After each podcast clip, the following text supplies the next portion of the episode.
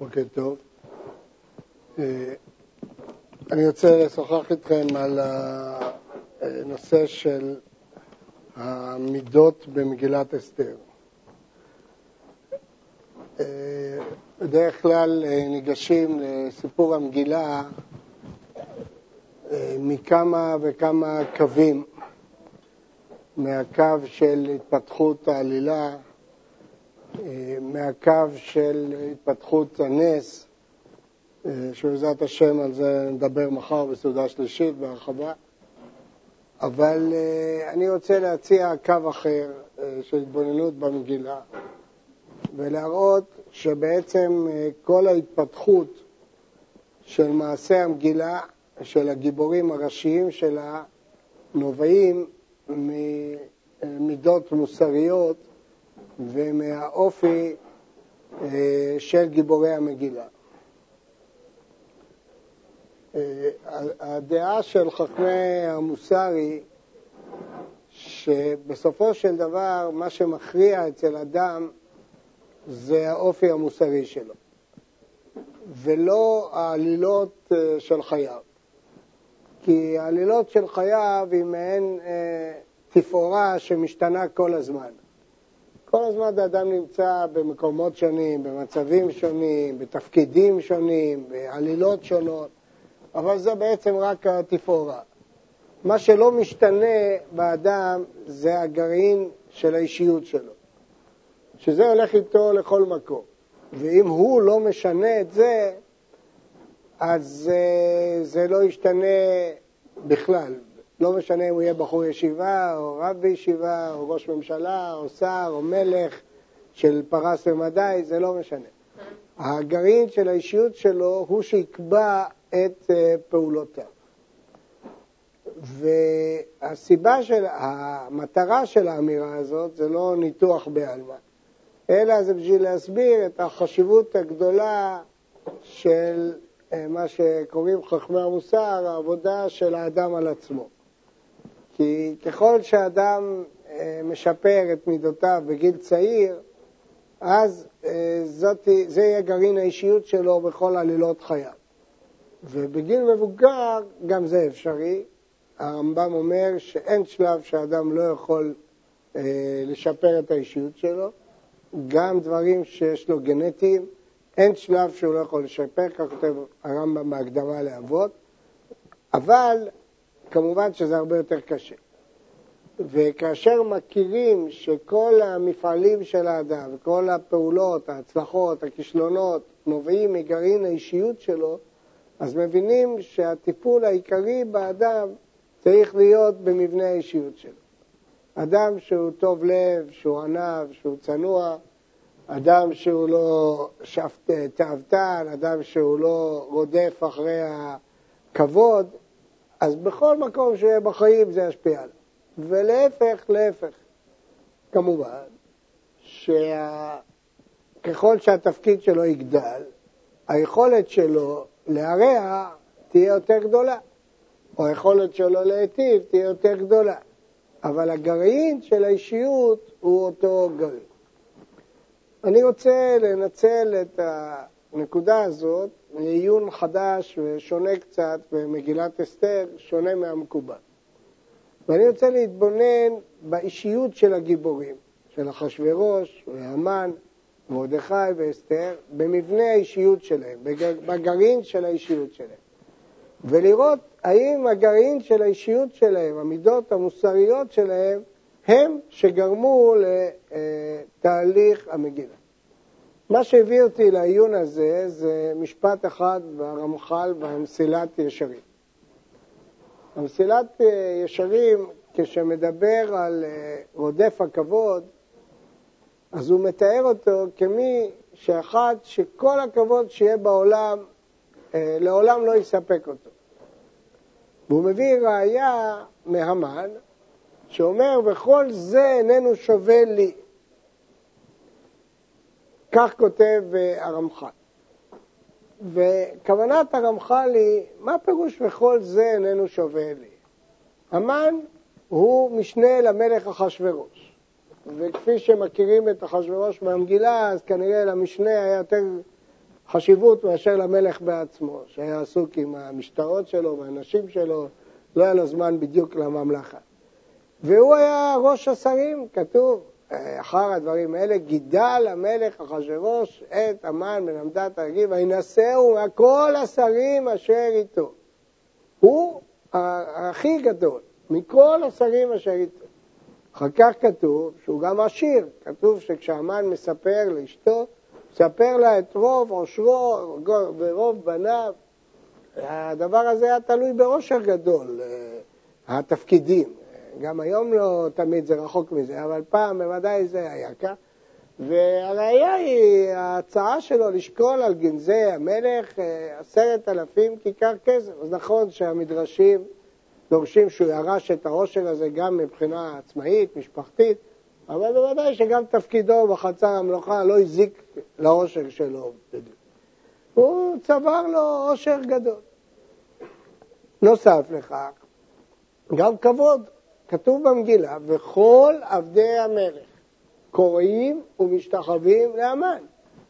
זה תיאור שאפילו בימים ההם הוא מופרז. אנחנו רואים את זה מתוך המגילה, שזה לא דבר טבעי ורגיל, שכל השרים והעבדים משתחווים לשר, לא למלך. הוא יוצא מישיבת הממשלה וכולם קוראים ומשתחווים, זה לא לעשות ככה, זה ליפול ארצה, אפיים. כולם נופלים אפיים ארצה כשהוא עובר. זה כבוד שבדרך כלל שמור למלכים. ופה כל עבדי המלך, כולם קוראים ומשתחווים. אז למה וימלא המן חמה? למה הוא מתרגש? כי יש אחד שלא יכרע ולא ישתחווה. ומה הוא אומר? כל זה איננו שווה לי, לא שווה לי כל מה שיש לי, כל הכסף, כל הכבוד, כל התפקיד, כל המ... לא שווה לי. למה? כי יש אחד שלא משתחווה. עכשיו בוא ננתח, בהיגיון. אם אפשר לנתח דבר כזה בהיגיון. הרי בסדר, אתה אומר שיש אחד שלא משתחווה, יש תשעים שכן משתחווים. אז למה אתה אומר שזה לא שווה לך כלום? למה אתה אומר שזה לא שווה לך כלום? הרי, הרי תשעים משתחווים לך. הרי יש לך עשרת אלפים כסף להציע שוחד, אז כנראה לעצמך יש כמה מאות אלפים, ואתה מספר את זה לאשתך. אז למה אתה אומר לה, זה לא שווה לי כלום, כי אחד לא משתחווה? התשובה היא, שזה משהו במבנה האישיות של האדם. כשאדם רודף כבוד, ונדמה לו שמישהו לא מכבד אותו, אז הכל כבר לא שווה לו, כל החיים כבר לא שווים לו כלום. זה נשמע לנו אירוני, סרקסטי, אבל זה כל יום בחיים ככה. זה לא סיפורי, סיפורים בספרי המוסר, זה סיפור בחיים. שמי שמכיר את החיים רואה את זה כל יום את האנשים האלה. כל זה לא שווה לו, לא שווה לו כל המעמד שלו, היוקרה שלו, הכסף שלו, הכבוד שלו, התפקיד שלו, זה לא שווה לו, כי יש איש אחד שלא מכבד, ואיבס בעיניו, לא מכבד אותו. תכף נראה מה מתפתח מזה. אבל אני רק רציתי להסביר לכם מאיפה ההשראה לכל הרעיון הזה של המגילה.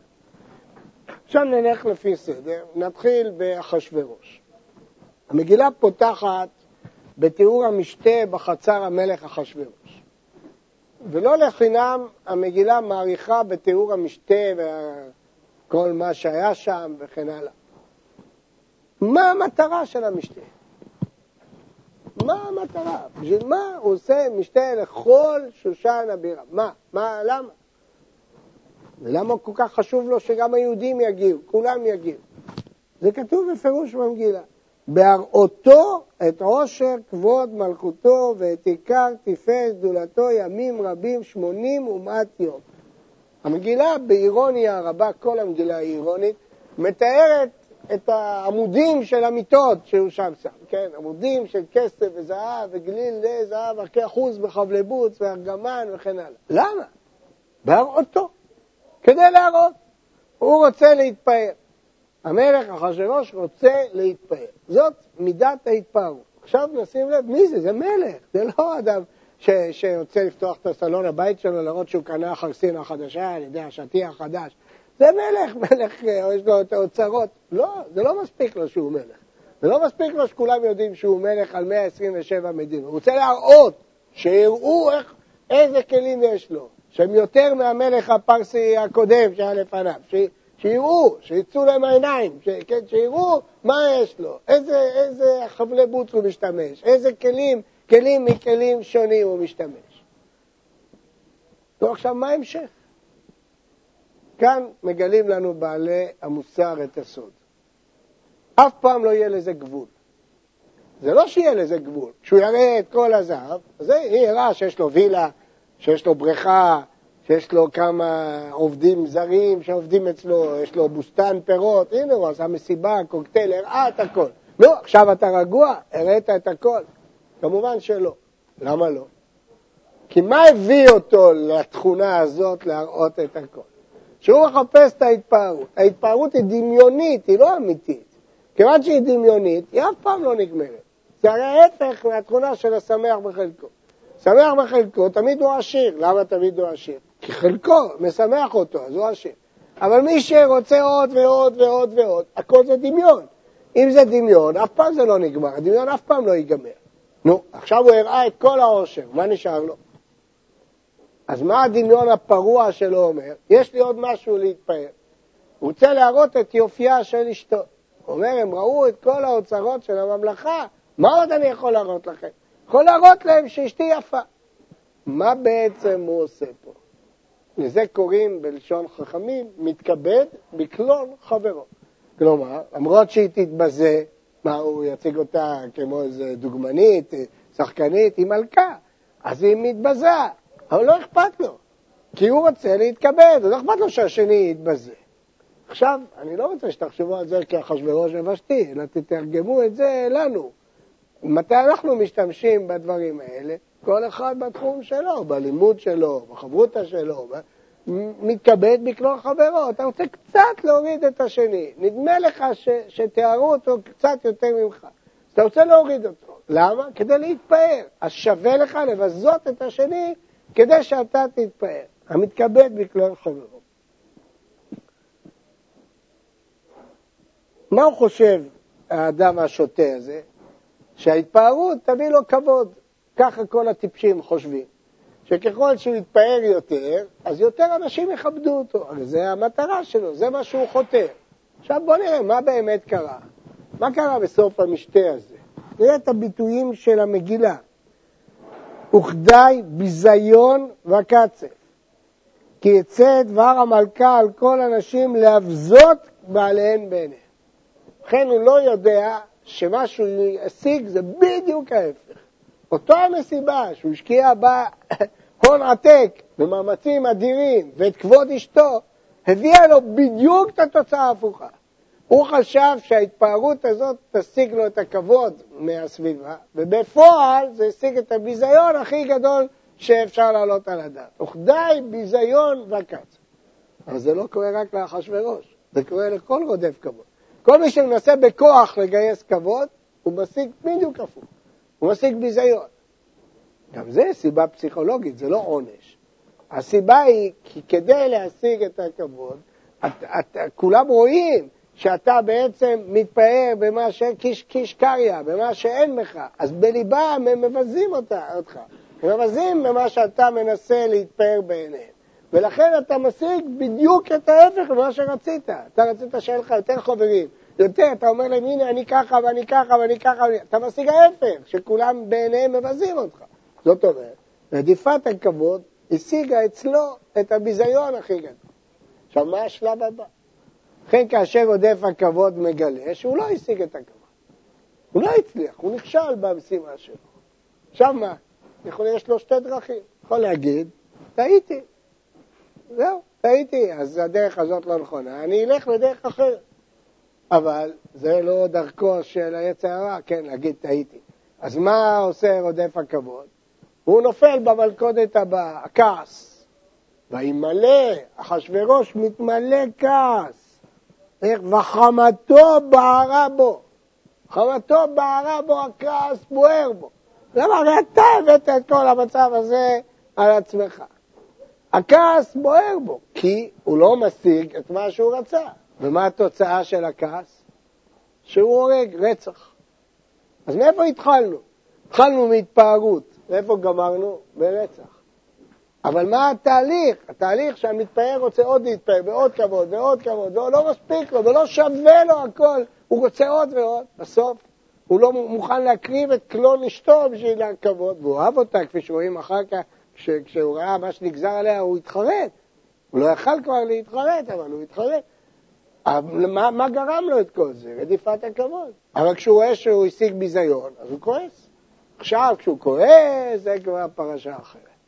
נכנסים לבור חדש. אומר הרמח"ל במסילת ישרים, איש כזה, הכועס, כדאי להחריב עולם מלא אם יהיה יכולת בידו, כי אין השכל שולט בו כלל. מי שלמד בישיבה בשנים קדמות בטח יודע את זה בעל פה. והוא שר טעם ממש ככל החיות הטורפות, והוא קל ודאי לעבור כל מיני עבירות שבעולם, אם חמתו תביאו להם. כי כבר אין לו מניע אחר אלא כעסו, ולאשר יביאו ילך. אדם כזה שמתפוצץ מכעס, אין לך שליטה, הוא איבד שליטה. עכשיו הדבר היחיד שמוביל אותו זה הכעס. אין, אין לו כבר מעצורים, אין לו מחסומים, אין לו שליטה. יכול להגיע עד, אז אם הוא מלך, הוא יכול להרוג את המלכה, אם הוא איש פשוט, הוא יכול לשבור שולחן, כל אחד לפי היכולות שלו.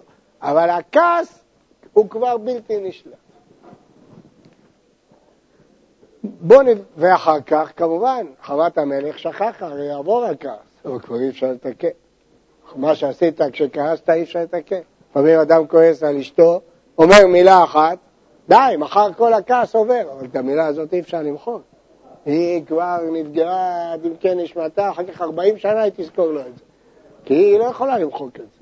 הכעס אה, היה. חמת המלך שכחה, אבל המלכה כבר איננה, אין, הוא לא יכול לעשות כלום.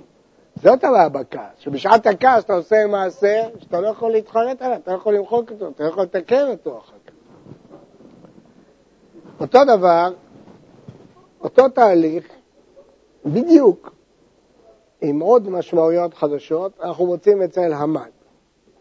הסברנו קודם, גידל המלך אחשוורוש את המן בן המדת האגגי, וינשאהו, וינשאהו, התנשאות, וישם את כיסאו מעל כל השרים אשר איתו.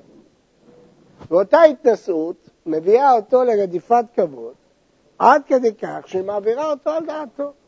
וגם אם כל השרים מכבדים אותו ועבדי המלך, אם אדם אחד לא מכבד אותו, הוא לא יכול לשבת בשקט. וכל זה איננו שווה לי, זה לא שווה לו כלום. למה? כי יש אחד שלא משתחבר. אבל פה אנחנו רואים כבר התפתחות. ואלמלא המן חמה, אותו דבר. כשהוא רואה שהוא לא מקבל את הכבוד שהוא ציפה, הוא כועס, מתמלא חמה. אבל מה הוא עושה כשהוא כועס? דבר פלא, שאלמלא שאנחנו רואים אותו בחיים לא היינו מאמינים. וירס בעיניו לשלוח יד במרדכי לבדו. בסדר, מישהו הרגיז אותך. נניח שאתה צודק. תרביץ לו, תכניס אותו לבית סוהר, תכה אותו. זה, אני, זה כל אדם יכול לעשות. זה, המן. הוא חפש משהו מיוחד. אז מה משהו מיוחד שהוא מצא? כן, היבס. אז הוא אומר, הוא מחליט לברר מי זה העם מרדכי. הוא מחליט להשמיד, להרוג ולאבד את כל העם מרדכי מנער ועד זקן, טף ונשים מיום אחד. מה כתוב פה? לא כתוב במגילה אנטישמיות, ולא כתוב במגילה שנאת ישראל, ולא כתוב במגילה שום דבר מכל מה שאנחנו רגילים לדרוש. כתוב דבר אחד, ויבז בעיניו. הוא הורג את העם מרדכי לא בגלל שהם יהודים, בגלל שהוא כועס על מרדכי. נו, אז אתה כועס על מרדכי, אז מה? לא. הוא רוצה עם שלם, את כל העם, אנשים, נשים וטף, כדי שיראו מה זה כעס של המן. זה לא כבוד בשבילו להרוג, גם בכעס הוא רוצה כבוד, גם בהרג הוא רוצה כבוד. מה זה כבוד להרוג איש אחד? זה לא כבוד. כבוד להרוג נער, זקן, טף ונשים יום אחד. אז תראו איך מגיעים לשקר, לעיוות, כתוצאה ממידות רעות. תוצאה מהמידה הרעה של הכבוד, הוא מגיע למצב כזה שהוא מוכן להרוג אומה שלמה, אנשים, נשים וטף, בגלל פגיעה בכבוד. ואם אתם חושבים שלא היה דברים כאלה בהיסטוריה, אתם טועים. תלמדו שוב היסטוריה. ותראו מה, מה זה פגיעה בכבוד, יכולה לגרום. מה הדמיון של פגיעה בכבוד? אנשים יצאו למלחמות עולם בגלל פגיעה בכבוד. דבר פלא, שהשכל האנושי לא יכול להבין אותו, ההיגיון הצלול לא מבין, אבל זה המידות, המידות של האדם מתגברות על כל היגיון. ואם אדם מתרגל לכבוד, אז זה כבר בושה בעיניו גם להעניש עונש שהוא לא מכובד. אז אצלו עונש מכובד זה להרוג את כל עם מרדכי. טוב, השאלה השנייה זה בסדר, אתה רוצה להרוג? איך אומר הרמח"ל? איש כזה כדאי להחריב את העולם כולו אם יהיה כדאי. יכול להחריב את כל העולם, אדם כזה. אז בואו נשאל, אבל איך, איך אחשוורוש מסכים לדבר כזה? כאן כל היסוד של שנאת ישראל והשקר וכן הלאה וכן הלאה. עכשיו נראה מה המגילה ממשיכה באירוניה שלו. אסתר מזמינה את המן למשתה. שוב, הדבר הזה מעביר אותו על דעתו. הוא משתגע. פתאום הוא משתגע, הוא מאבד את כל התבונה שלו, את כל התבונה הפוליטית שלו. למה? כי עשו לו כבוד.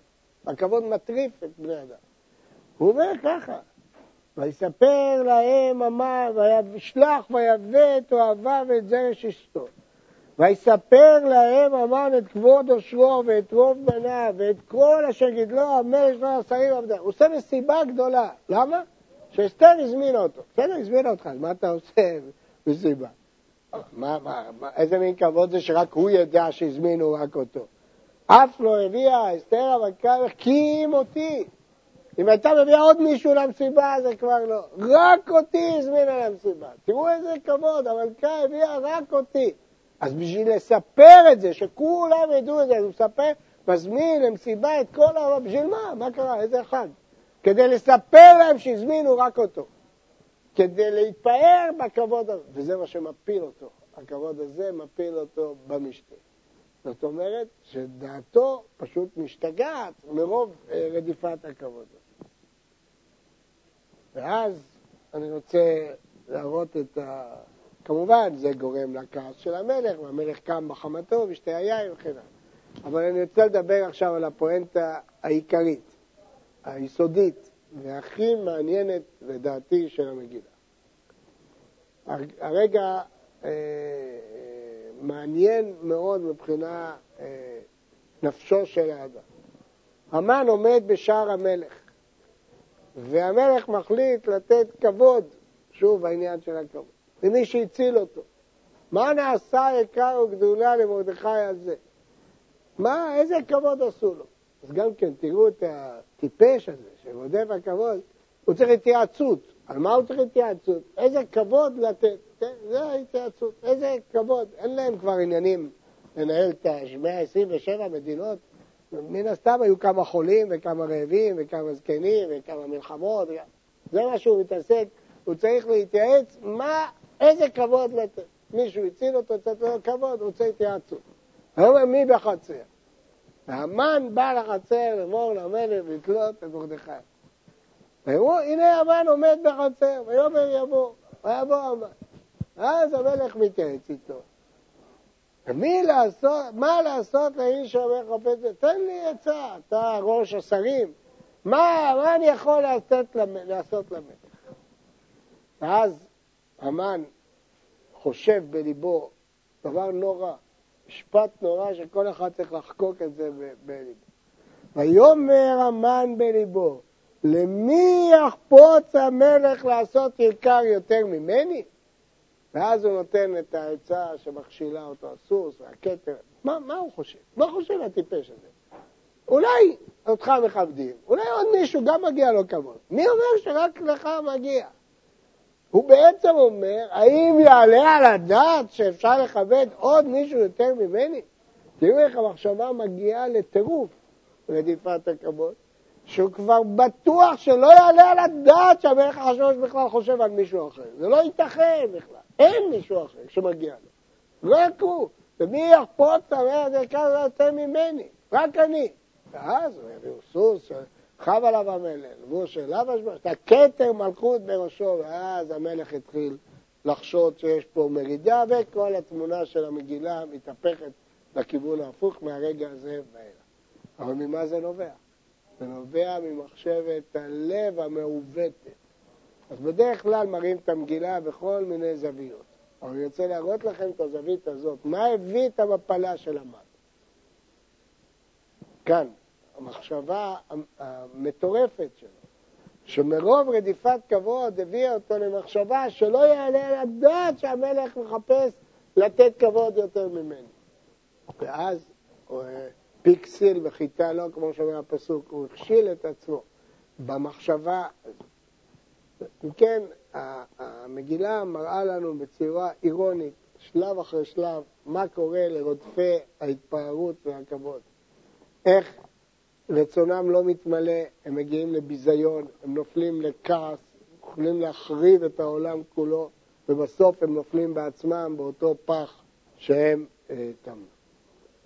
ואם לעומת זאת נסתכל על שתי הדמויות האחרות, על אסתר ועל מרדכי, נראה תמונות הפוכות לחלוטין. הפוכות לחלוטין.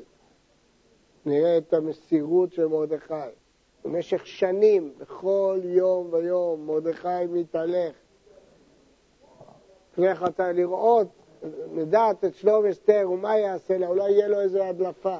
כל יום הוא הולך למסירות נפש של שלום אסתר. כל יום, זה שנים, מאז שאסתר לקחה ועד הגזרה. עכשיו תאמרו, מה זה קשור לנס? זה קשור. מאחד הסיורים שלו הוא שמע שבגתן ותרש שני שומרי הסף רוצים. אילו אותו יום היה אומר, אתמול הלכתי לראות את אסתר, מחר אני נראה, יום אחד אני לא אלך. אולי בדיוק באותו יום היו בגתן ותרש מדברים, זה היה נשמט ממנו.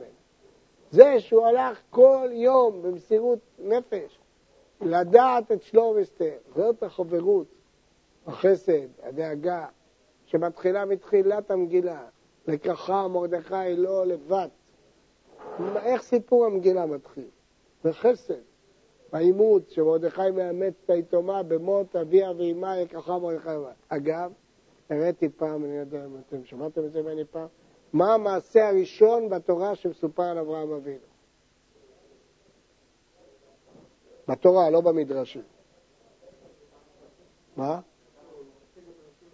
בתורה לא כתוב שהוא כבשן האש, לא כתוב. מה?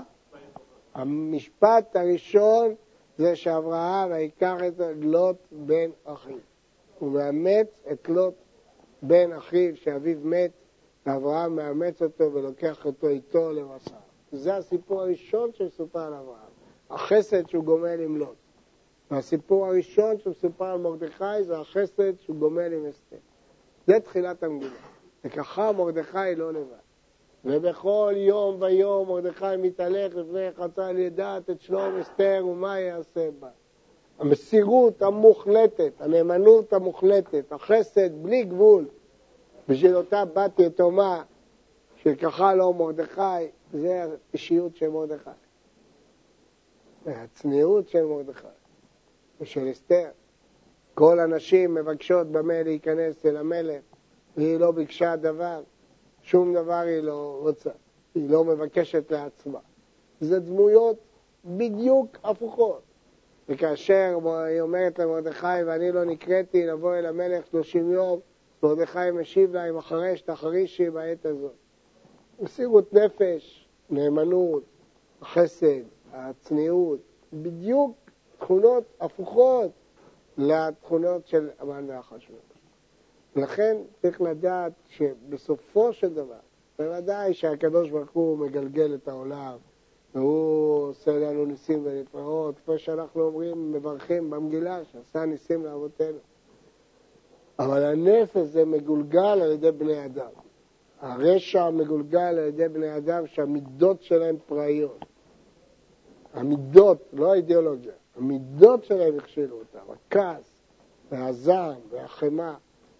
ולעומת זאת, האנשים שהמידות של החסד והמסירות והצניעות והנאמנות שלהם, הם שהפכו את הקערה על פיה.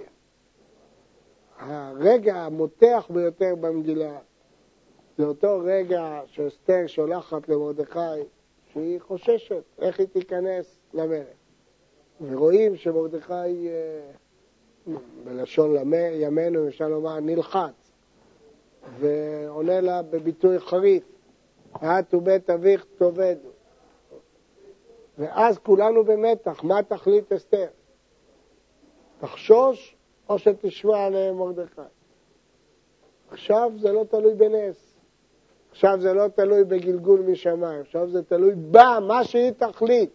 האם היא תחליט ללכת למלך או לא תחליט ללכת למלך? ואת ההחלטה הזאת אסתר מקבלת.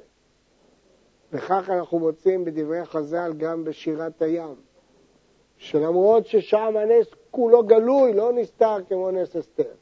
אבל גם שם, דבר בני ישראל ויסעו.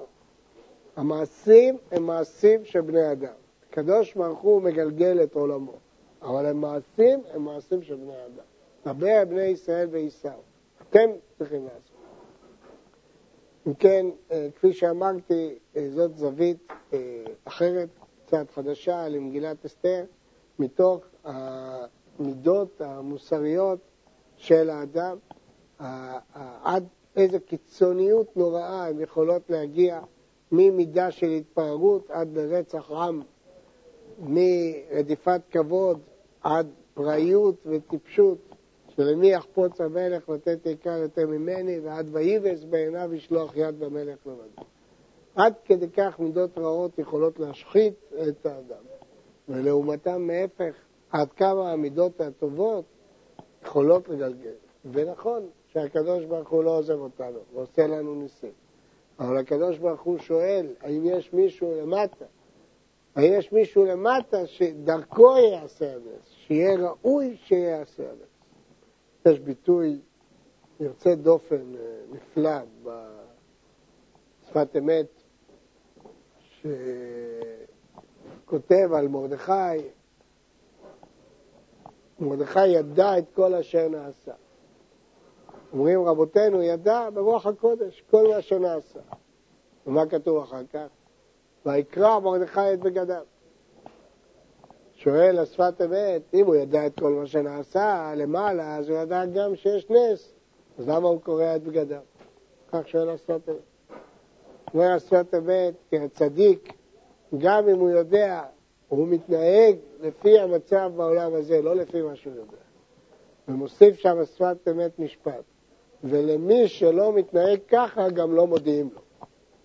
ככה בעצם.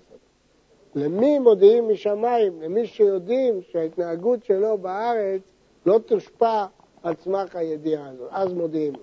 אבל למי שחוששים שאם יוודע משמיים שיהיה נס, הוא לא יקרא את בגדיו, בכלל לא מודיעים לו. ומרדכי ידע את כל השם. הוא ידע שיקרה נס. אבל הוא צריך לפעול לפי ויקרא את בגדיו ולהכריז צום ובכי. הוא צריך לפעול לפי מה שהוא רואה. ורק לאדם כזה מודיעים משמיים ברוח הקודש את כל אשר אה, נעשה. כך אומר השפת. ויהי רצון שהלקח הזה מתענית אסתר מן המגילה לשיפור המידות של כל אחד ואחד יגרום לנו שהקדוש ברוך הוא יוסיף לעשות איתנו ניסים ונפלאות גם בזמן הזה במהרה בימינו אמן.